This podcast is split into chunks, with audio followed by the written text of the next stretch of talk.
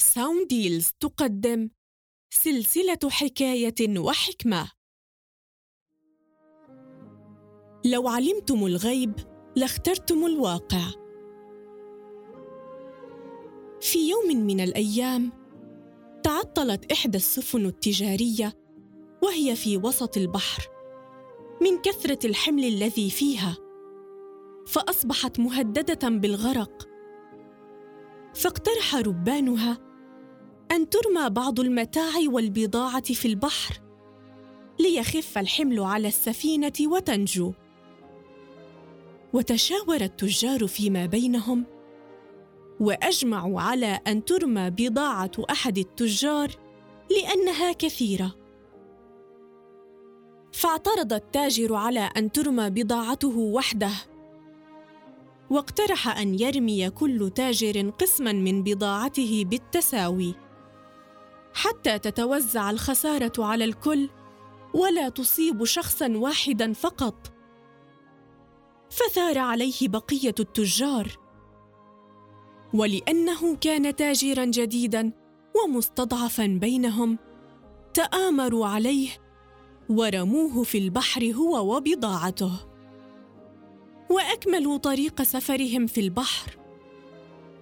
أخذت الأمواج تتلاعب بالتاجر وهو موقن بالغرق وخائف حتى أغمي عليه.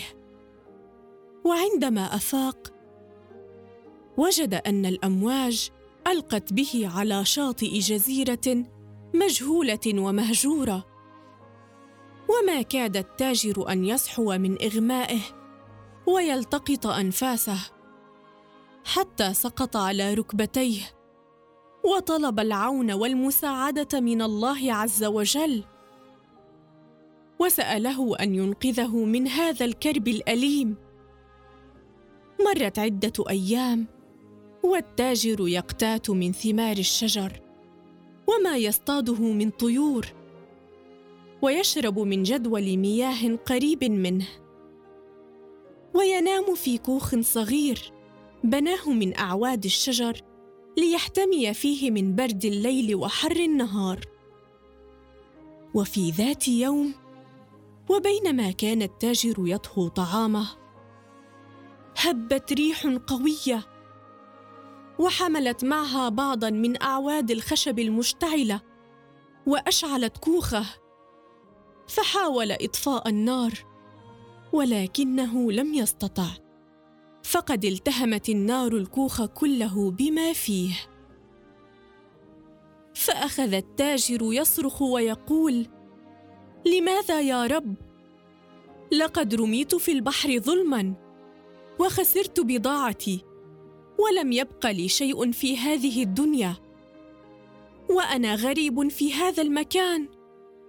لماذا كل هذه المصائب تأتي علي؟ ونام التاجر ليلته وهو جائع من شدة الحزن.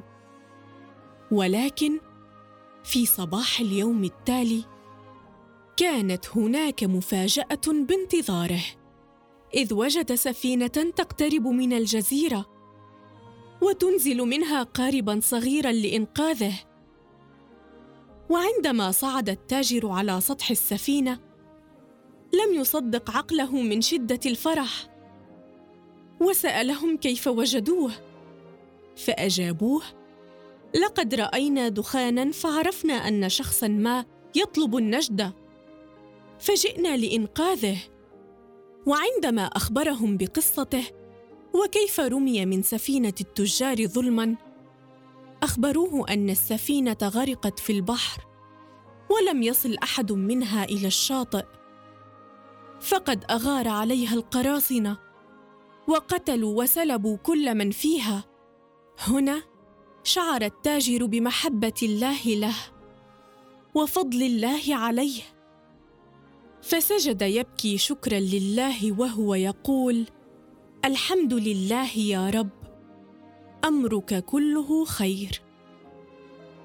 وهكذا هي الدنيا مليئة بالابتلاءات والاختبارات. التي نظن أنها شر بالنسبة لنا. وبعد أن نخرج منها بفضل الله نكتشف أنها كلها لخير أراده الله لنا. فعسى أن تحبوا شيئا وهو شر لكم. وعسى أن تكرهوا شيئا وهو خير لكم.